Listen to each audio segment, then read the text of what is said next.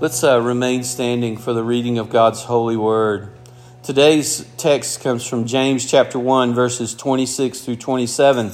And the word of the Lord says, If anyone thinks he is religious and does not bridle his tongue, but deceives his heart, this person's religion is worthless.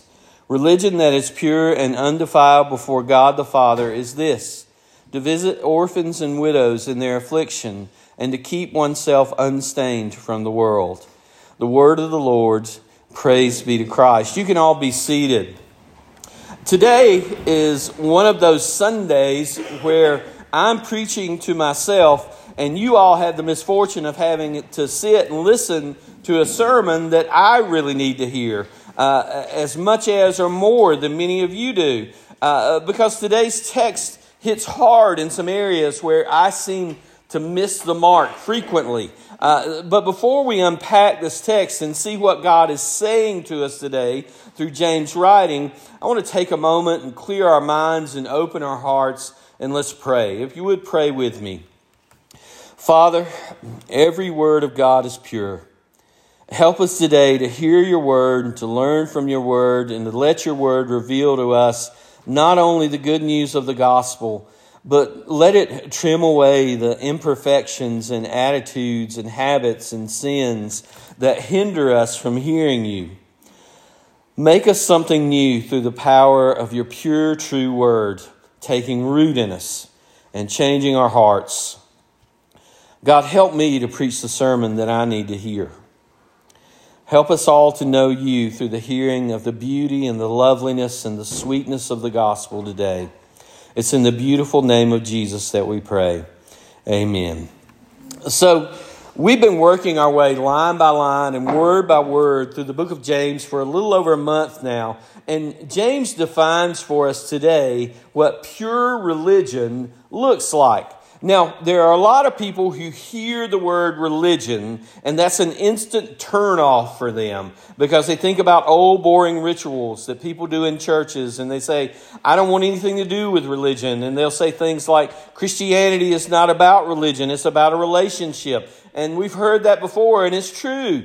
Uh, but when James talks about pure religion, he's not talking about any cold and impersonal way of going through the motions of religious ceremonies.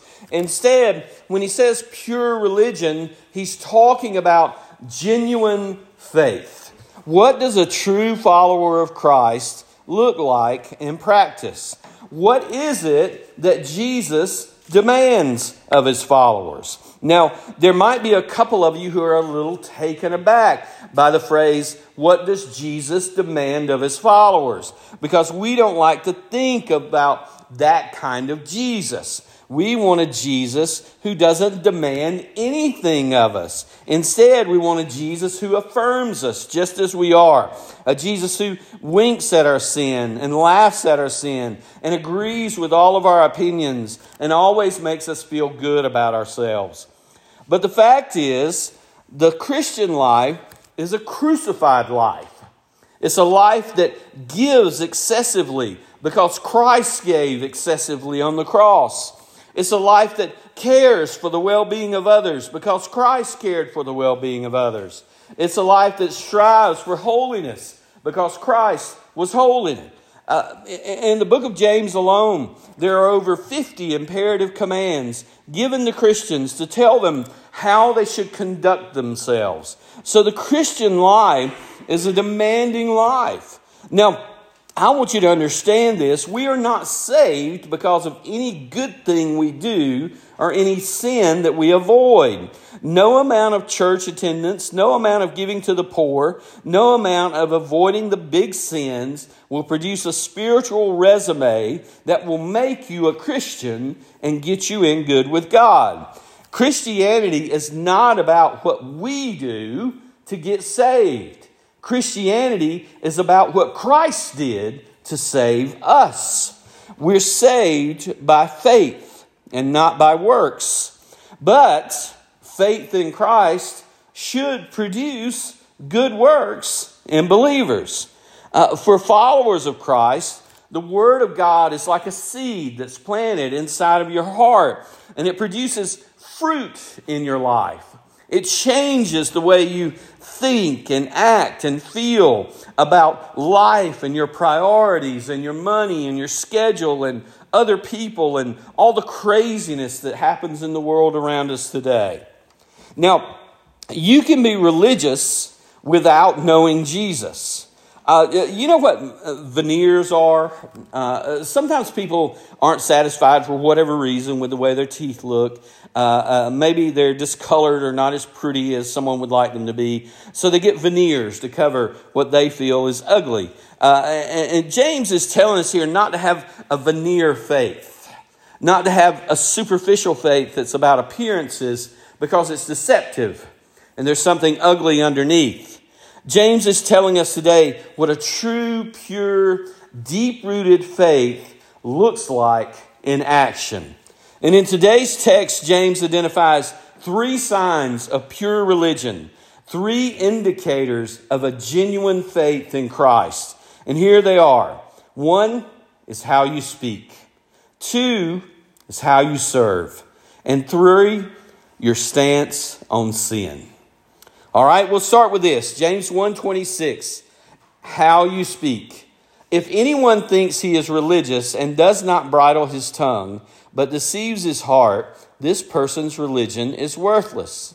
James says here that if you can't control your tongue, then your religion, your claim to be a Christian, is worthless and you're just fooling yourself.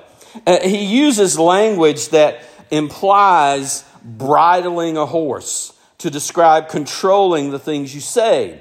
If you want to ride a horse, you put a bridle in its mouth, and that allows the rider to keep the horse under control. I have a cousin who has horses, and the first horse he ever bought, uh, I went with him. We went out in the field, and there was these two horses next to each other. And the guy who was selling these two horses was telling him, uh, this horse over here, and we could look and tell it was old, it was a little sway back, it just didn't look in as good as condition. And he said, This horse over here, it's been ridden a lot, and, and, and uh, you know, it's a pretty, uh, pretty stable horse. He's nothing to worry about. He's slow. He's a good beginner horse. And then the horse next to him, though, was young, and he was strong looking and fast looking, and he was feisty out there in the field. Uh, and so we were looking at these horses, and my cousin instantly pointed out the younger horse, and he said, That's the one I want. And so he bought it. This is his first horse. And we loaded him up in the trailer, no problem, took him home. And then my cousin went to put the bridle in his mouth, and he was not taking a bridle. He did not want to be controlled. That horse had not been broken. So, a, a broken horse is a horse that's under control. Now, if you looked at these two horses out in the field uh, eating grass next to each other, you can't really tell which is which. But when you try to bridle them, you know which one can be controlled and which one can't. James is comparing our tongues, the word we the words we use, to the horse. When we've been broken by true repentance and our hearts have been changed by Christ, the Spirit in us uh, uh, uh, works, and we have the ability to keep our mouths under control. What you say reveals what's in your heart. Jesus said in Luke 6:45, "The good man brings good things out of the good stored up in his heart, and the evil man brings evil things out of the evil stored up in his heart. For out of the overflow of his heart his mouth speaks." James is saying if you can't control your gossip, if you can't control the obscenities that come out of your mouth, if you can't control your racist comments, if you can't control your angry outbursts and harsh criticisms, if you're constantly talking about the faults in other people, if you can't control your demeaning language and cut downs of other people, then you need to self examine because you might not have a genuine faith. James chapter 3, verses 10 and 12 says, From the same mouth come blessing and cursing. My brothers, these things ought not to be so. Does a spring for, uh, pour forth from the same opening both fresh and salt water? Can a fig tree, my brothers, bear olives, or a grapevine produce figs, neither can a salt pond yield fresh water. What I'm saying to you is how you use your tongue, the words you speak, are indicative of whether or not you're born again and growing in Christ. They're evidence of whether or not you really know Jesus, like a thermometer that tells the spiritual temperature of your heart. Now, everybody has times when their speech is less than perfect. Can we all agree on that? Everybody does. Uh, James goes on and, and says in James chapter 3, verse 2, that only a perfect man, only a man who is completely mature in his faith, will be able to keep his mouth in check on a consistent basis. When, when you get a bridle in a horse's mouth for the first time, uh, Miss Marianne has, has had horses, I guess, probably most of her life. When you put a bridle in a horse's mouth for the first time and it's never had a bridle before, is it safe and ready to ride right at that moment? No, it's not. It's not. It's a process uh, uh, uh, of training and changing from unbroken to rideable. And this is not something that's a microwave process. This doesn't happen in 30 seconds. This is a crock pot, all right? This is going to take a while. But as we grow in our faith and as time goes on, it should be easier for us to control how we speak. It should be easier for us to say, I'm sorry. I was wrong. I shouldn't have said that. I love you. If we're maturing in our relationship with Christ, our words are indicators of the condition of our hearts and whether Christ has saved us and whether He's working in us to make us new. And the next characteristic of genuine faith James talks about in today's text is this it's how you serve. Uh, James 127 Religion that is pure and undefiled before God the Father is this to visit orphans and widows in their affliction. James is telling us here that pure religion, a true, genuine faith, will give itself unselfishly in the service of others. Uh, James identifies two particular groups of people to drive the point home orphans and widows. And he adds a qualifying phrase to that. He says, orphans and widows in their affliction. James is talking about people who exist on the fringes of society, people who are forgotten and neglected and alone, and they have no one to care for them. Uh, God's concern for the helpless is found all throughout Scripture. Exodus 22 says, You shall not mistreat any widow or fatherless child. If you do mistreat them and they cry out to me, I will surely hear their cry. My wrath will burn, and I will kill you with the sword. And your wives shall become widows, and your children fatherless. Listen, I don't know about you, but when I'm reading my Bible, and when God says, If you don't do this, I'm going to kill you that kind of catches my attention, okay? And it should all of us. Uh, Isaiah 117 Learn to do good, seek justice, correct oppression, bring justice to the fatherless, plead the widow's cause. Uh, Zechariah chapter 7 Show kindness and mercy to one another. Do not oppress the widow, the fatherless, the sojourner, or the poor, and let none of you devise evil against another in your heart. The, the, the issue with widows and orphans during James' time, during the first century, uh, widows had little legal protection back then. And, and it was people who had this veneer religion that looked good on the outside but was rotten on the inside that are identified in Scripture as preying on them the most.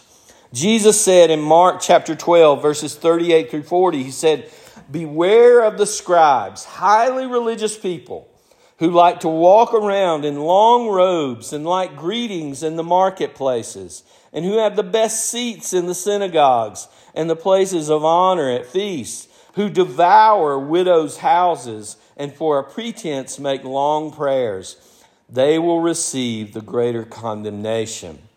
So you had these religious leaders who loved to make a show of themselves and pray loudly and wear long flowing robes in church, but they were making themselves rich by taking advantage of widows, literally bankrupting them. Jesus said, devouring their houses, leaving them with nothing, according to what Jesus said.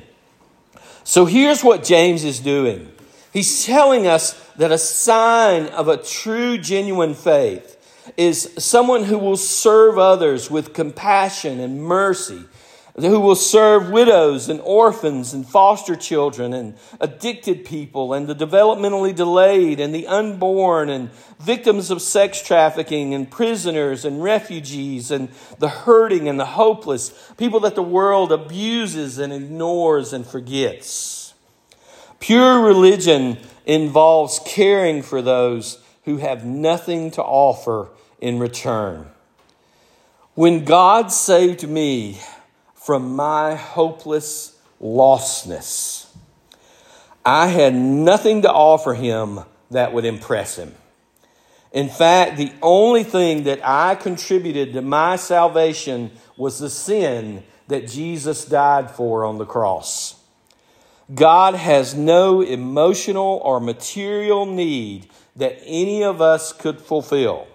The Father did not send the Son to die on the cross because he just couldn't stand being in heaven without you. Jesus does not need a girlfriend. That's not why he died. God is self sufficient in every way. We have nothing to offer except empty hands and a sinful heart.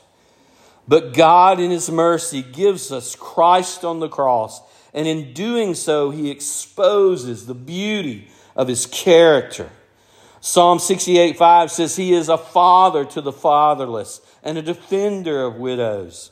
Psalm 146 9 says, He watches over the alien and sustains the fatherless and the widow. Deuteronomy 10:18 says that he defends the cause of the fatherless and the widow and loves the alien and gives them food and clothing.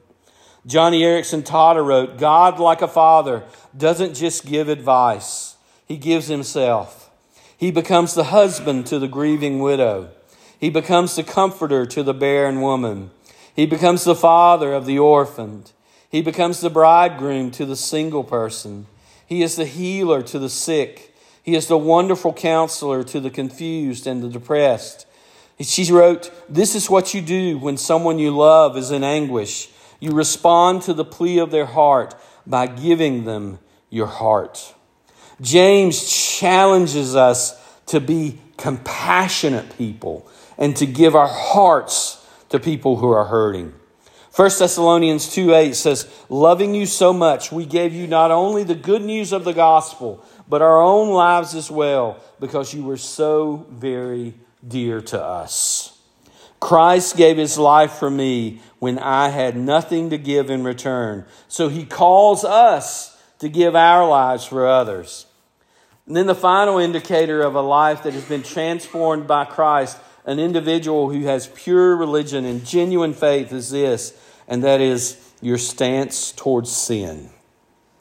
Some of you uh, have probably been sitting there thinking, well, this has been a sermon so far about works because Lee is telling us that if we just control our tongues, then we'll be in good with God. And some of you are sitting there thinking, well, this is a sermon about social justice, and if we just do good for others, then we'll be in good for God. But I'm going to tell you, James doesn't leave out sin. And it can't. A conversation uh, about faith can't be held without talking about our sin. James 127 Religion that is pure and undefiled before God the Father is to keep oneself unstained from the world. It's New Year's Day, and a lot of us have made New Year's resolutions. This year, I'm going to lose that weight and keep it off. This year, I'm going to eat more healthy. This year, I'm going to save more money. This year, I'm going to take that dream vacation. This year, I'm going to make all those changes I've been talking about. The problem is, most of our resolutions focus on me and my happiness. A.W. Tozer wrote this, though. He said, God isn't as concerned with your happiness as he is with your holiness. Once you become a Christian, and you have that pure religion, that real, genuine faith, the Holy Spirit sets you on a path of transformation, not a path to a better body or some self improvement program. Instead, He draws us toward a willingness to hear the Word of God and live out what we hear without compromise. When James talks about keeping oneself unstained from the world, he uses a Greek word for world there, cosmos, that means the culture around us, the lifestyles and the attitudes or, and, the morality, or in some cases, the lack of morality in the world around us. He uses a present tense phrase keep yourself pure and undefiled. And when he does this, he means we're in a continual process of becoming different from the world around us and more like Jesus. Uh, 1 Peter 1 9 uses the same sort of language to describe Jesus when he says he was without blemish and without spot. So God is holy, and he is calling us to be holy as well. The other night, I, I had the strangest dream I think I've ever had. And, and it wasn't just because I had eaten too many tacos. Uh, it, was a, it was a vivid dream. I dreamt that I went back in time 10 years, but I went back with all of the knowledge that I had gained during that time frame and the opportunity to correct wrongs and make better decisions than I had made. And in that dream, I found that wasn't far enough back to effectively correct all of my moral failures and my bad decisions. So in the dream, I went back 20 years, again, with all the knowledge of what would happen over the next 20 years and the opportunity to get it right that time. But I found that the roots of my problems went back much deeper.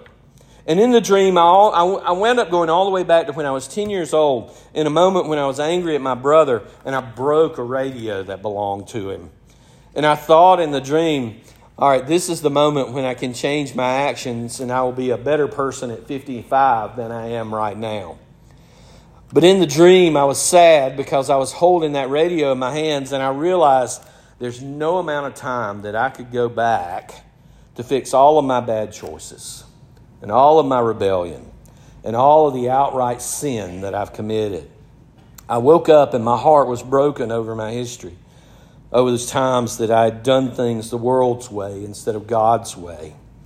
And even now, in my waking reality, those imperfections in my life interrupt me all the time. And they corrupt my words and my thoughts and my actions and my relationships with others. I have sin in my history and I have sin in my present. Marshall Segal writes about two types of sin one is unrepentant sin, is sin that people have no sorrow over. And the other is remaining sin. Unrepentant sin is a sign that you don't know Christ. These are people who call what is evil good and what is good evil. But remaining sin is different. It's a sin that is in us, but through the blood of Jesus, it is forgiven and there's a set expiration date for it. If you believe in the gospel, on the day you leave this earthly body, you will never experience that sin or its consequences again. Psalm 103 says that God's forgiveness separates our sin from us as far as the east is from the west. And Psalm 16 says that once we are face to face with God, we won't remember our sinful history anymore, but we will experience unending, unbreakable joy. All the sins of past and present will be gone forever. I, want to say here if you look at your own life and over the past 10, 20, 30 years or more, or, or even look at today, and you're thinking, sheesh, James, uh, James says Christians should have self control over their mouths, and I had a huge fight with my spouse this morning. Or I, I, just snapped at my kids a few minutes ago in the church parking lot. Or I cussed someone out at work this week. Or James says one of the marks of a true Christian is the desire to help those who can't help themselves. And I never really even think about helping people who are needy uh, because they got themselves in their, in their own mess. Or, or, or maybe uh, James says a sign of legitimate faith is I'll avoid sin and the trouble around me in the world. And I don't even in, avoid my sin. In fact, most of the time I enjoy my sin. And the world and what it says and what it has to offer has influenced a lot of the way I think. And a lot of the way I act, and the way I feel, the way I spend my money, the way I organize my calendar, uh, the way I vote, all of that. Paul was aware of this remaining sin in his life. And he wrote this. He wrote in Philippians 3. He talks about maturing toward a state of righteousness. And he, and he wrote this. He said, not that I have already obtained this or am already perfect, but I press on to make it my own because Christ Jesus has made me his own. Brothers, I do not consider that I have made it on my own, but one thing I do, forgetting what lies behind and straining forward to what lies ahead, I press on toward the goal for the prize of the upward call of God in Christ Jesus. we all have remaining sin, even after we're saved. But as Christians, repentance becomes a lifestyle for us. Every day, every hour, even minute by minute. Sinfulness will remain, but holiness will be what you desire and pursue. Paul knew he had remaining sin in his life. He said himself in Romans, I, I do the things I don't want to do, and I don't do the things I know I should do. But Paul loved Christ, and he considered himself at war with his sin, and he constantly pressed toward the day when his sin would no longer trouble him. James in today's text and Paul in that passage in Philippian, they're t- teaching us about a process called sanctification, becoming mature and holy in our faith. Um, I, am a terrible dancer, terrible, terrible dancer, but I can do the hokey pokey like nobody's business. Sometimes sanctification is like dancing the hokey pokey. One foot forward, two steps back. One step forward, one step back. But through it all, we press through our imperfections toward holiness, forgetting what lies behind and pressing forward toward what lies ahead so that we can experience and enjoy more of Jesus as long as we're in this world, we're going to be surrounded by sinful philosophies and lifestyles, and we will sin ourselves. But James is teaching us that the mark of someone who is truly saved is that they will have self control. They'll be able to control their speech. They'll be working on that. They'll be striving to have compassionate attitudes towards others who are less fortunate. And even though they're in a culture that is filthy with sinful ideas, they don't buy into that stuff. They press to build their lives around God's word and his commands. You're still going to sin, but God wants the attitude of your heart to change. R.C. Sproul wrote Every Christian is called out of this world, out of bondage, out of death, and out of sin, and into Christ. A redeemed heart will have the ability to self examine and to work to move forward in a different direction, leaving behind the failures of the past and looking forward to Christ. 1 Peter 1 14 through 16 says this As obedient children, do not be conformed to the passions of your former ignorance, but as he who called you is holy, you also be holy in your conduct since it is written, You shall be holy, for I am holy. As we grow up in faith, these sins that used to imprison us have become these passions of former ignorance. Once we're called by Christ into salvation, we can begin the process of letting our old desires fade into the past. Uh, we don't need to go back in time to correct those things. They're dead. They're dead. They don't define us anymore. We don't have to fear the skeletons in the closet anymore. They are former, not present. A.W. Tozer wrote, The whole purpose of God in redemption is to make us holy and to restore us to the image of God. To accomplish this, He disengages us from earthly ambitions and draws us away from the cheap and unworthy prizes that worldly men set their hearts upon.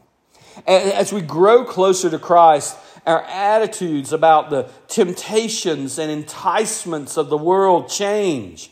And we have an increased desire to be more like Jesus. In the words of Oswald Chambers, we become more ablaze for the glory of God. To sum up, John MacArthur wrote this. He wrote, It's not our perfection that proves our salvation, it's the reaction to our imperfection. Is the normal pattern of your life as you look at your own heart a tongue that speaks good things, pure things, upright things, honorable things, honest things, clean things? But every once in a while, the flesh comes through too. But do you desire to honor God with your tongue, with how you speak? That rises, MacArthur wrote, out of a transformed heart. He also wrote, And what about people in need? Do you have a desire to meet that need? Does it burden your heart that there are folks who are deprived? Does that burden your heart to the point when you find out about that, you rush to meet those needs? There are times when you don't. But when you don't do, you feel, uh, when you don't feel, uh, but when you don't, do you feel guilty about that? He wrote, that's the indication of a transformed life. And finally, he wrote, And do you want to conform? Do you want not to conform to the world more than anything else?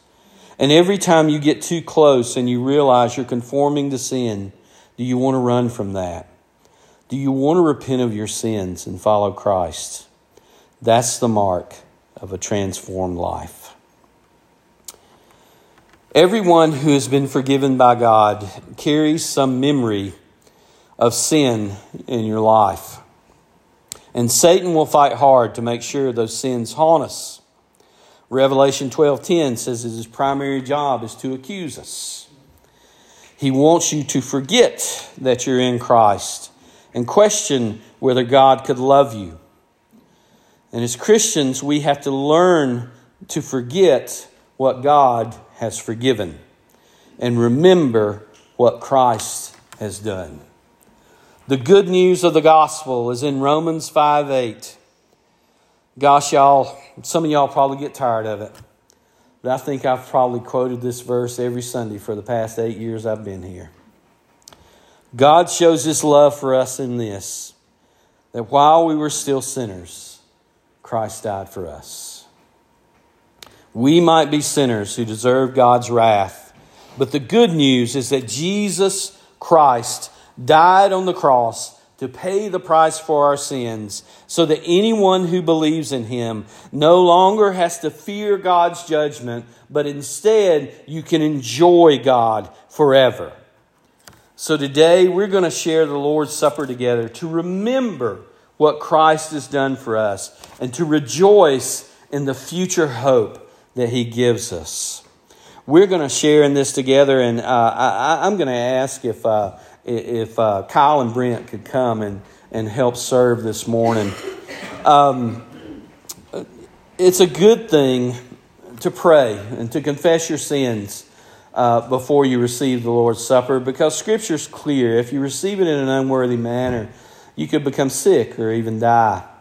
So uh, we always give a moment to confess sins, and if if you don't know the words to say in your heart, if you're like me and if you tried to think of every sin you committed in the past week, I can't remember them all. Uh, Brittany writes them down for me, but I, I can't. I just can't remember them all. Um, so I'm, I'm going to ask you if you would, if, if you want to spend some time quietly confessing your sins before God, that's fine. But there's also an old, old prayer of confession that we put on the screen sometimes on Sundays. If you would pray it with me. Let us confess our sins before God and one another. Most merciful God, we confess that we have sinned against you in thought, word, and deed, by what we have done and by what we have left undone. We have not loved you with our whole heart. We have not loved our neighbors as ourselves. We are truly sorry and we humbly repent. For the sake of your Son, Jesus Christ, have mercy on us and forgive us, that we may delight in your will and walk in your ways to the glory of your name. Amen. This is the good news of the gospel that God shows his love for us in this, and that while we were still sinners, Christ died for us. 1 John 1 9 says, If we confess our sins, he is faithful and just to forgive our sins and cleanse us from all unrighteousness. So, the good news for you today and for me today is that God pardons those who truly repent and transforms those who trust in God for salvation with sincere hearts. I'm going to ask our musicians to come and receive first. On the night the Lord Jesus was betrayed, he took bread, and when he had given thanks, he broke it and said, This is my body, which is given for you. Do this in remembrance of me. And in the same way also, he took the cup after supper, saying, This cup is the new covenant in my blood. Do this as often as you drink it in remembrance of me. For as often as you eat this bread and drink this cup, you proclaim the Lord's death until he comes. 1 Corinthians 10:17 says because there is one bread we who are many are one body for we all partake of the one bread. There is one Jesus and one alone and that is the Jesus of the Bible. A lot of people try to create their own versions of Jesus to approve and affirm their sinfulness. But we know as a family in Christ there's only one. He has blessed us with salvation, and we receive Him now in gratitude for what He has done, remembering the great gift of Christ on the cross.